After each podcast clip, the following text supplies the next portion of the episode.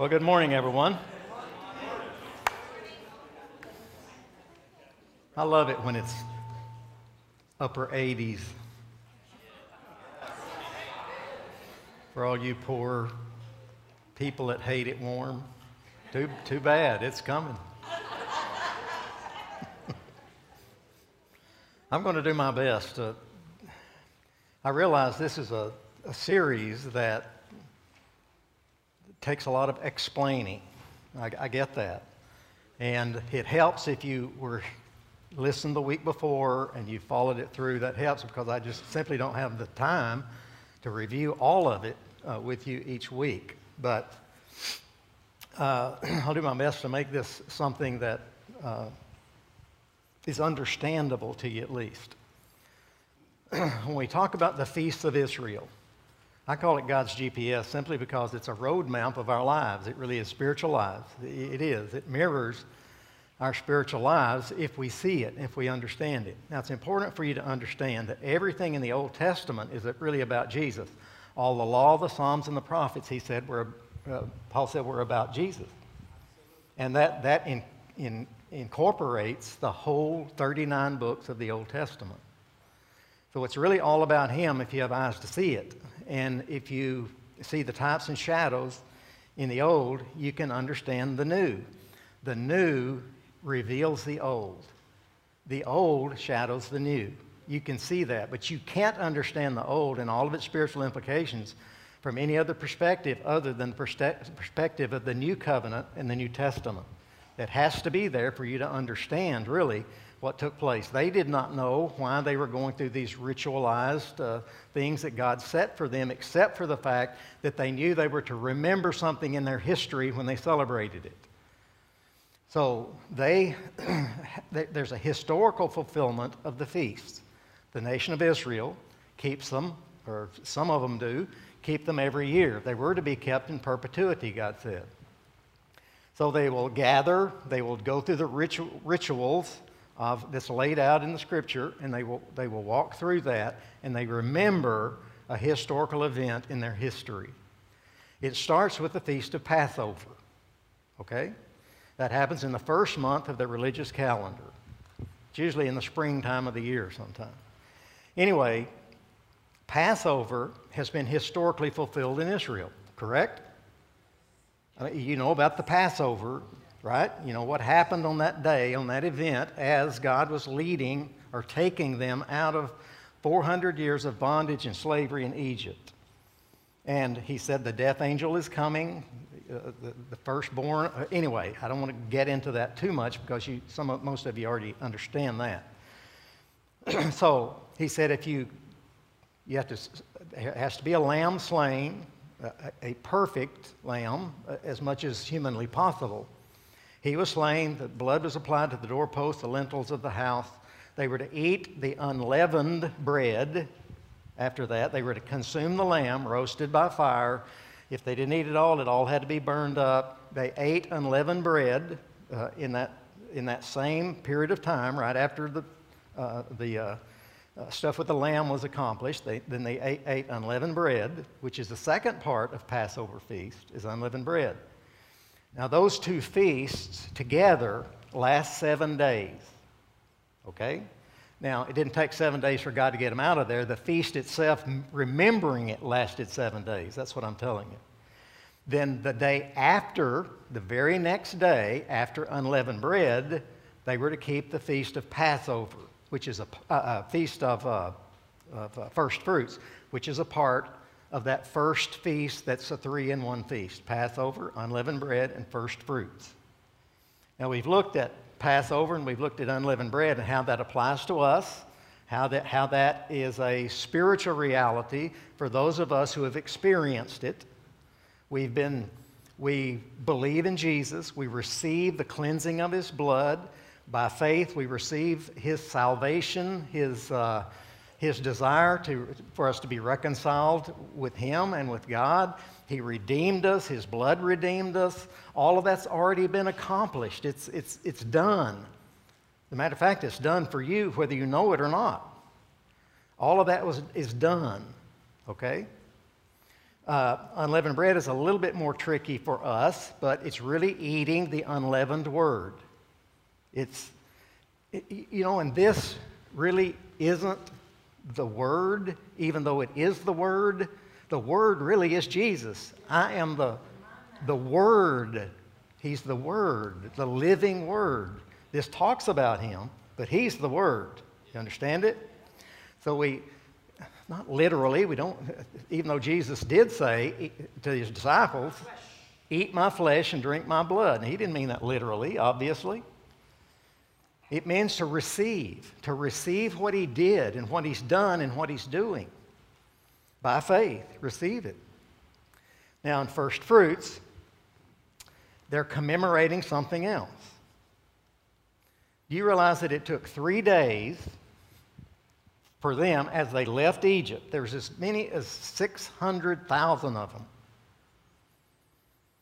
As they left Egypt, it took them three days to come to the first major obstacle in their exodus from Egypt.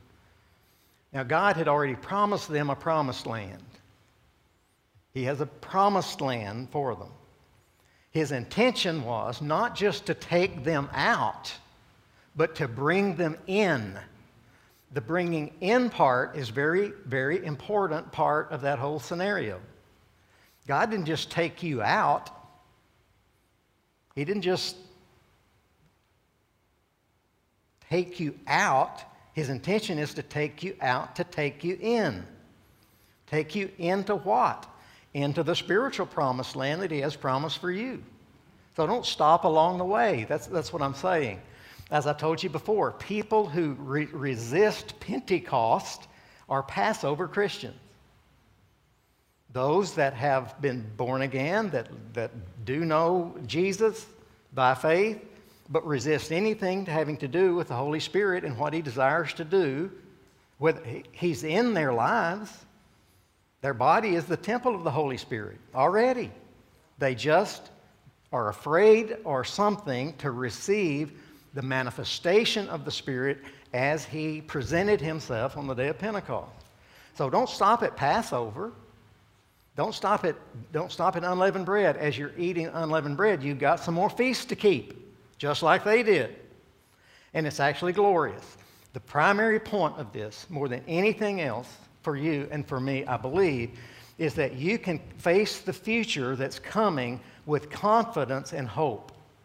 Not in a negative way, not in a fearful way. Don't face what God has planned in the coming of Jesus with fear. He says, Do not fear. It's a glorious thing, not a negative thing. It's a wonderful thing. God's not through with all that God's going to do in the earth. He's just not. He's, there's more going to take place in the future than's taken place in the past. And there's a lot to, that has taken place in the past that's wonderful and glorious. There's more coming. Some great things are coming. Now, you also see these feasts, and this kind of helps me, so I think it'll help you. These feasts reveal something about God and about us. Not only does it reveal some things about our future, it reveals some things about our present. Um, it helps me to understand that where God is going in this is, is seen like this Jesus is revealed in Passover, all of Passover. The Holy Spirit is revealed in Pentecost, which is three months past uh, Passover, in the middle of the year. Then it stands to reason if Jesus is revealed in Passover, which he clearly was, the Holy Spirit is clearly revealed, came on, uh, on uh, Pentecost, which is 50 days later. The end game of this is to reveal someone else more fully than ever before. Who is that? The Father. The Son, the Spirit, the Father. Outer court of the temple, the Son, where sacrifices were made. Inner court, the oil, the, the, the, the seven golden lampstand, all of that indicative of the Holy Spirit. And then the Holy of Holies, where the Father is, a revelation of the Father. More than anything else, that is what to look forward to. That God is going to reveal Himself more than ever before. Uh, wouldn't you like to see some of that? So would I. So it, it helps me to see that. Uh, there's also um, the revelation of the coming of Jesus in his life, death, burial, and resurrection, the coming of the Spirit, and the second coming of Jesus at the end. So we're talking about end times when we talk about tabernacles. I don't know anyone who disagrees with that, honestly. Now, where the disagreement comes is what's going to happen. And I don't know, honestly. Uh, you, you can have your own opinions about eschatology, and I have my own. I don't have to know all that. I have to trust God that it's good and a blessing, because it will be. There was a great harvest in tabernacles at the end of the year. Uh, a smaller harvest at Pentecost, the early rains, then the latter rains come, so to speak, latter rain, the, the rain of the Spirit in, in the natural, it's real rain that produces the, the, the abundant harvest in the fall at the end of the year. Okay? So, God's going to do all kinds of things like that. And he's going to be, it'll be a harvest, obviously, of people, an abundance, where the reaper overtakes the sower, which in the natural is impossible. In the spiritual, nothing is impossible that all kinds, I believe, of manifestations of the presence and the power of God will be revealed. I don't know what that'll look like. I have no idea, but I eagerly anticipate what he's going to do. Now, that leaves me not in charge of, of the future nor my own future. It leaves him in charge of the future and my future. Okay? So, you got a future, and God's in charge of it. And he's so smart. He's smart. There's only one time where I thought I really was convinced that God was wrong and I was right. well, more than one. And I've said that to him. You know, as far as I can see, I'm right on this one and you're wrong. That may be the first time you've ever been wrong, but you're wrong about this. See, that's the way I, I talk. He just grins and says, Yeah, yeah, yeah. Wait and see. So, it should give you a great deal of hope as we go through this. Now, remember, Psalm 89 15, uh, 15, Here's a good reason to study the feast. It says, Blessed, happy, fortunate, to be envied are the people who know the joyful sound, who understand and appreciate the spiritual blessings symbolized by the feasts. So there's symbolism in it. They walk, O Lord, in the light and favor of thy countenance. Okay, today we're going to look at first fruits.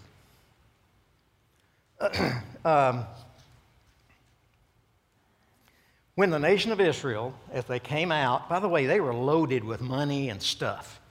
I mean, they took all this stuff that the Egyptians had, and uh, that was a part of the promise of God. So they were loaded up with stuff. Took them three days to get the Red Sea. You remember what happened at the Red Sea? Uh, it was an impassable barrier to them. Behind them was Pharaoh's army, at least a portion of his army, who was uh, in chariots, uh, warriors who were coming after them to kill them, or to at least fight them. So they're trapped. You know, Pharaoh's behind, Red Sea in front. Took them three days to get there. now, in Exodus 14, let me show you this. Verse 11 says this Exodus 14 11.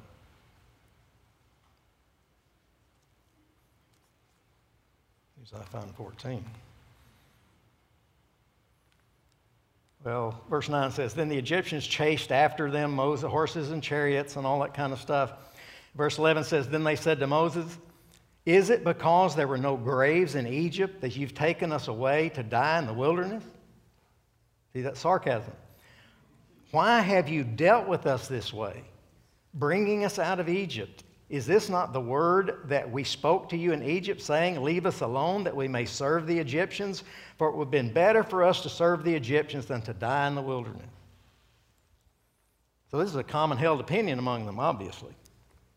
And they were upset about it. Would it be not? And later they complain again, even after they go through the Red Sea, about the food that they're getting. You know, it's better to have the leeks, garlics, and onions that were regular staples for us back in Egypt than to cause us to die out here in the wilderness by, by starvation. So they're fussing the whole time. anyway, in the next two verses, God tells Moses, go forward. Don't listen to them, go forward. So Moses says, No, nah, we're going forward. And they're saying, How are we going to go forward? And God tells Moses, Take your staff, your rod, touch the water. That's what he does. The water parted. The Israelites passed through again, as many as 600,000 of them. It took them a long time to go through the, the, the land to get to the other side. But then you know what happened. Pharaoh's army followed them down into this, and the waters came crashing down on them. So, what, what was life to the Israelites was death to their enemy. And God said, I want you to keep this feast and remember this in perpetuity. Don't ever forget it. When they got to the other side of the Red Sea, if you'll, if you'll read it, there were uh, Miriam, who was Moses' sister, led as many as 300,000 women in singing and dancing and celebrating the victory that they had just seen. The incredible miracle that they had just seen God perform. So there's a celebratory aspect to that afterward. Didn't last long. Again, they started griping pretty soon again. Hard headed bunch of Jewish people. Which I'm, I'm sure I would have been in the same boat. I, I, I don't doubt that. But God says, I want you to commemorate this and remember it. Now, I need to read some verses to you from Leviticus about first fruits. Leviticus chapter 23.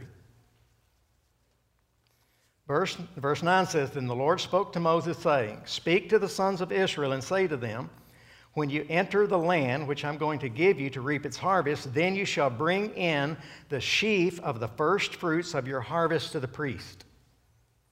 You take a sheaf uh, uh, of grain, take it to the priest. The priest is going to present it to God before you can eat any of it or harvest any of it. Verse 11 And he shall wave the sheaf before the Lord for you to be accepted on the day after the Sabbath, the priest shall wave it. Verse 15 says, And you shall also count for yourselves from the day after the Sabbath, from the day when you brought in the sheaf of the wave offering, there shall be seven complete Sabbaths. And he's talking about Pentecost there. It's all lined out right there. So here was the deal. At first fruits, to commemorate this passage through the Red Sea, you're to do this before you eat any of your grain, before you harvest any grain, before you take any grain for yourself or anyone else, you go into the field and see the first budding, ripening grain. You take that, it represents the rest of them.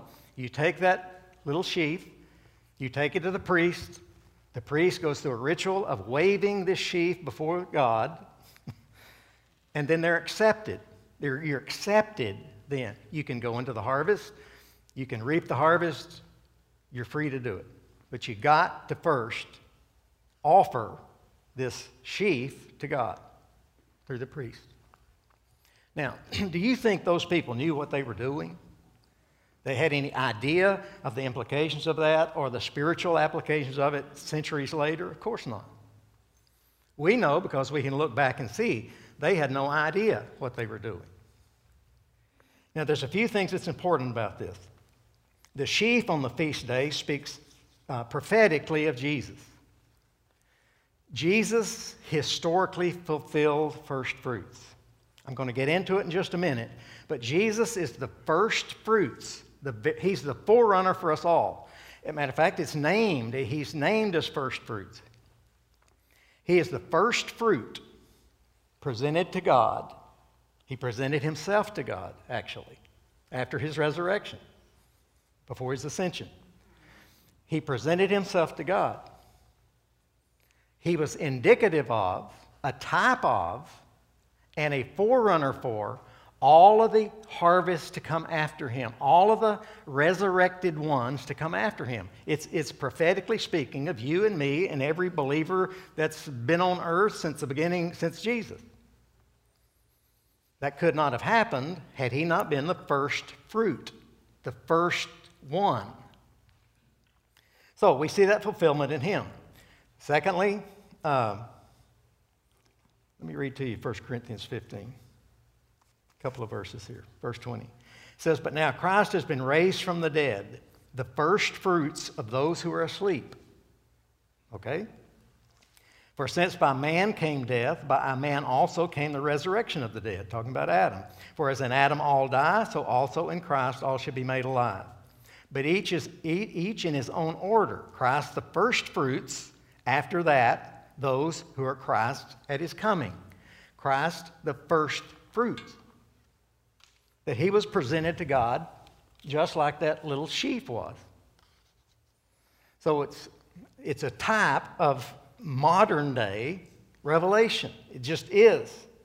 Now, you understand that the resurrection of Jesus is the cornerstone of Christianity. Christianity does not exist without the resurrection. No other religion on earth uh, is based upon resurrection. So, it's very important that we understand the implications of this resurrection. Okay,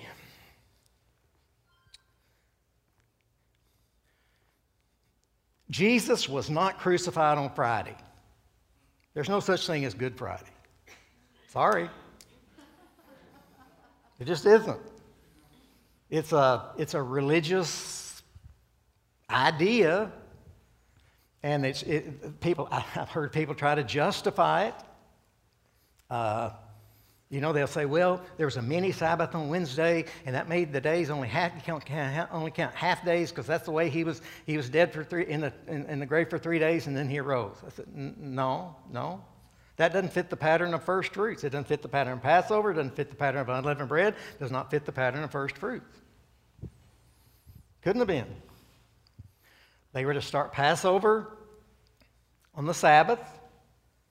They ended unleavened bread on the Sabbath, seven days later, and the very next day is first fruits.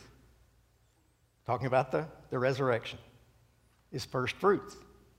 The very next day. So there's eight days there. On the day, on the Sabbath before Passover, which begins on the next Sabbath, on the Sabbath before the Passover, all of the people would gather in the city of Jerusalem each family, head of household, bringing a lamb. There, there were m- more than 100,000 lambs a year slain. More than that. Some estimates as many as 250,000. All these people bringing lambs into the city. Um, matter of fact, every male, at least from 20 miles in, was required to come to the city of Jerusalem at Passover you were beyond that, you didn't have to. You went through your own ritual in the sacrifice of the lamb. However, people from all over the world would come to Jerusalem at Passover. So there was millions of people around the city of Jerusalem at Passover. All of them bringing these little lambs, spotless lambs that they had taken, and the, the command was Pin them up for four days. Examine them. Make sure there's no spot, blemish, wrinkle, or any such thing in them. That, as far as you can tell, they're perfect lambs. Keep, they keep them pinned up for four days. And after that, they're pronounced worthy and they're sacrificed. As everyone is bringing those little lambs into the city of Jerusalem for sacrifice, Jesus was riding in on the day, on the real day of Passover. Jesus was riding the little donkey, never been ridden before. Uh, there's some symbolism in that I don't have time to get into. He, he's riding this donkey. The Lamb of God is coming into the city of Jerusalem through the south, uh, through the north gate, and he's riding this little donkey, while all these other people, men, heads of households, were leading their little lambs to the priests to be sacrificed. Same time. Behold the Lamb of God. He's the real lamb. These little lambs only represent him. His blood shed, his blood shed, his blood shed cleanses us of our sins. Their blood shed only temporarily covered their sin. Jesus' blood being perfect blood, being the Son of God, cleansed us of our sins. He took care of the sin situation. But he's coming in to shed his blood just like those little lambs were. And if you'll remember, he was kept uh, pinned up, so to speak, for four days. Pontius Pilate, all that took place, and then he was, he was crucified. Okay. So on that Sabbath, the one before the Sabbath of Passover, all the lambs came. They were pinned up four days. So it would have been Wednesday at some time. Let's see, the days were from 6 p.m. to 6 p.m. That's the way the days run. So, sometime on Wednesday afternoon, probably between 3 and 6 o'clock, had to be done by 6. That's when the that's when the next day started. So, sometime between 3 p.m. and 6 p.m., all those little lambs were slaughtered. Their remains were cooked. They did the same thing that they did on the night of uh, Passover. Jesus, sometime between 3 p.m. and 6 p.m., died on the cross, shed his blood. They took him down and put him in a tomb. He stayed in that tomb exactly three days, as it says. Monday to Thursday, one. Thursday to Friday, two. Friday, Saturday, after 6 p.m., three. Three days. So, sometime in the early morning hours, or we don't know exactly, on the day after that Sabbath, Jesus arose. He was raised by the Father. That day is Sunday, the day after the Sabbath. Had to be eight days. The day after the Sabbath, the very next day, he rose, fulfilling first fruits. Typed by passage through the Red Sea. They went down into the water, the water of judgment, so to speak, the, the water of death. They go down into the grave. They come up the other side. You see that death, burial, resurrection typed. So, sometime on Sunday morning, Jesus rose from the dead. Appeared to Mary Magdalene, you remember that? Appeared to Peter, appeared, appeared to John, appeared to over 500 people over the next 40 days before Pentecost. Those 40 days, there's so many types and shadows in here, it just blows your mind. Those 40 days type the 40 years. The 40 years type the 40 days that they spent in the wilderness wandering around before they did go into the, into the promised land under Joshua. I'm, I'm just saying there's all kinds of types in here. So, Jesus was raised. That's why we celebrate. That's why we celebrate the resurrection of Jesus. That's why we celebrate Christ. That's why we gather together. That, that's, that's why we get together. That's why we we see that the first day of the week, Sunday, is the day for all the resurrected ones to celebrate. That's why we do that historically. That's why. I'm sorry, the Seventh day Adventists got it wrong. I'm sorry. Great people, good people, you know, love them, all that, but they're just dead wrong about this. There is no Sabbath for man. Uh, uh, uh man is not made for the Sabbath, Sabbath's made for man. You understand that? Every day is to be a Sabbath day in our life. Every day is Resurrection Day. Hello. Every day is to be a, a, a resurrection day for us, a place, a, a day of rest. In the literal sense, you rest one day, but in the spiritual sense, you do too. You come to rest. You rest all the time. You rest in Him. You, you trust in Him. That's your rest. Sabbath. For us, is every day. Now, listen, why is that important? Is there something for us to do to keep the feast of first fruits? What can we do spiritually to keep the feast of first fruits? He was raised that day. We remember we are to remember our own death, burial, and resurrection with Him. We died with Christ, Romans 6.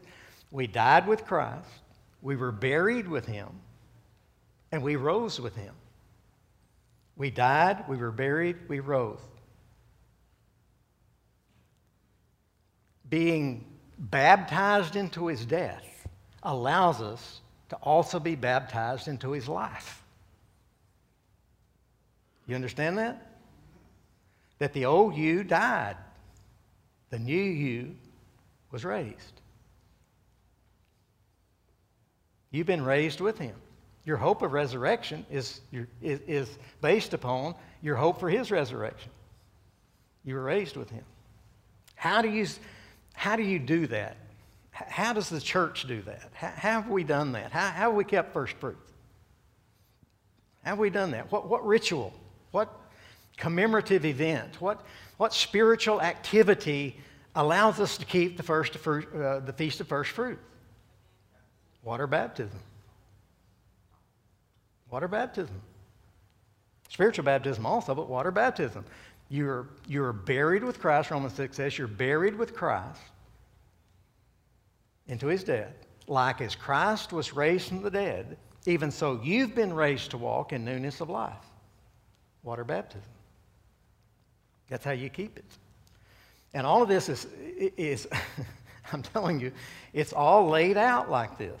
It shows you exactly, or as near as we can understand at least, exactly what happened then and what happened now.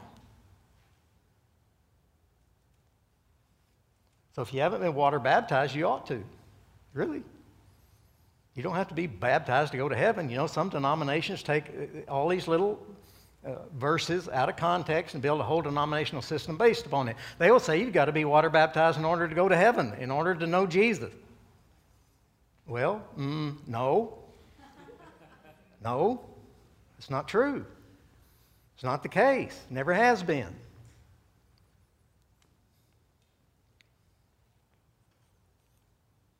It ident- helps you identify with the death, burial, and resurrection of Jesus as your own.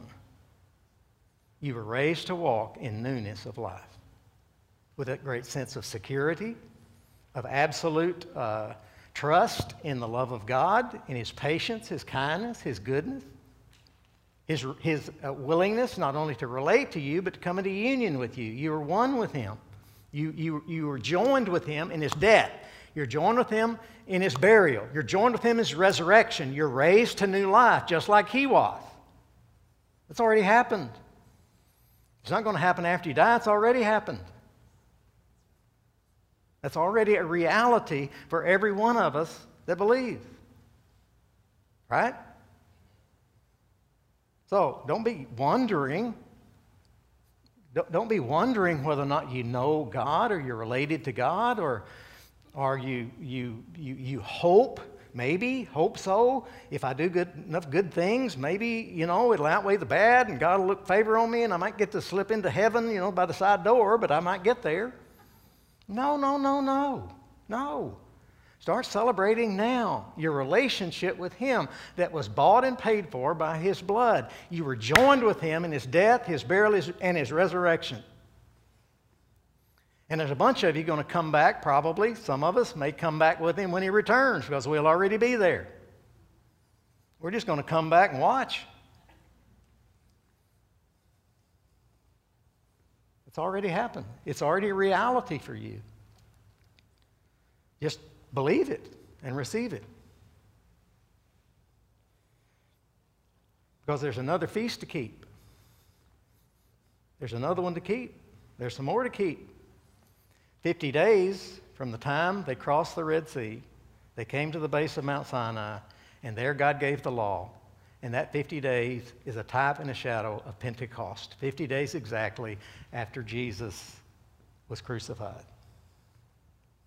You got another feast to keep. And we're going to look at that one next week. It's the Feast of Pentecost. It's the, it's the person, it's the work, it's the, it's the ministry, it's the precious uh, life of God in you. He desires to express through you the life of God. At Pentecost, we became one with God. His presence of His Spirit inside of us. That's what happened. Okay? Why don't you stand up and I'll pray for you?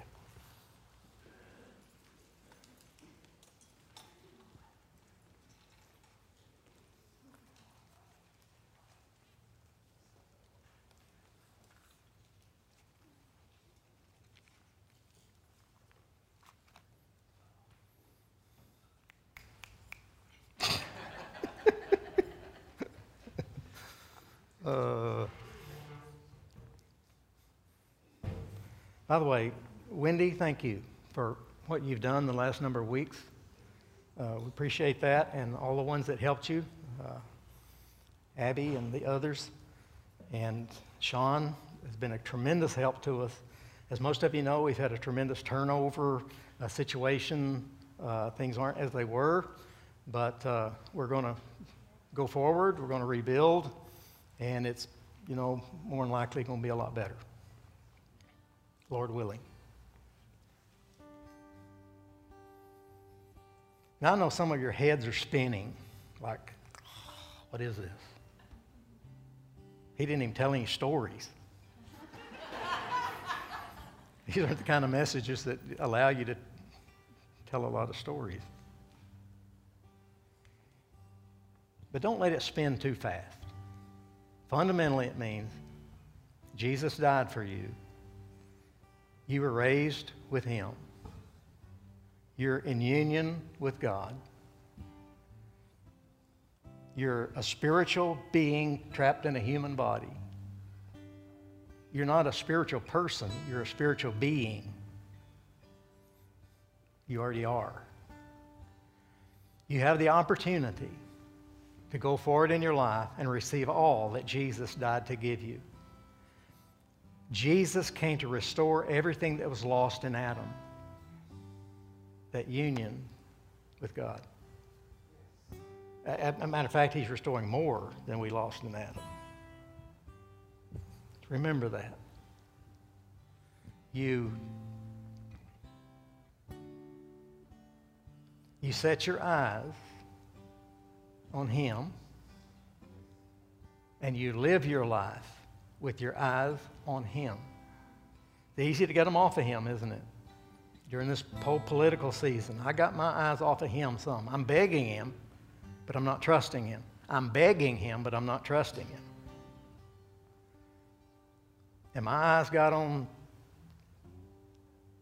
things that made me very, very angry and upset.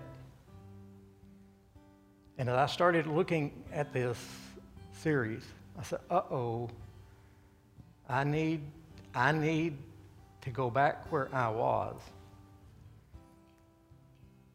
which is trusting Him with the future. I believe millions of people will come into the kingdom in the last days and we're headed toward the last days. We have to be. All these other feasts have been fulfilled except that one. It's been over 2,000 years since that one happened. So we're moving toward the end times. We really are, have been, have been really for a long time. Don't you ever fear it. Anticipate it. Look forward to it. Eagerly receive it. Whatever it is, will be a manifestation of the life of God beyond what we've seen. That keeps me on the straight and narrow as far as trusting God with the future. Okay?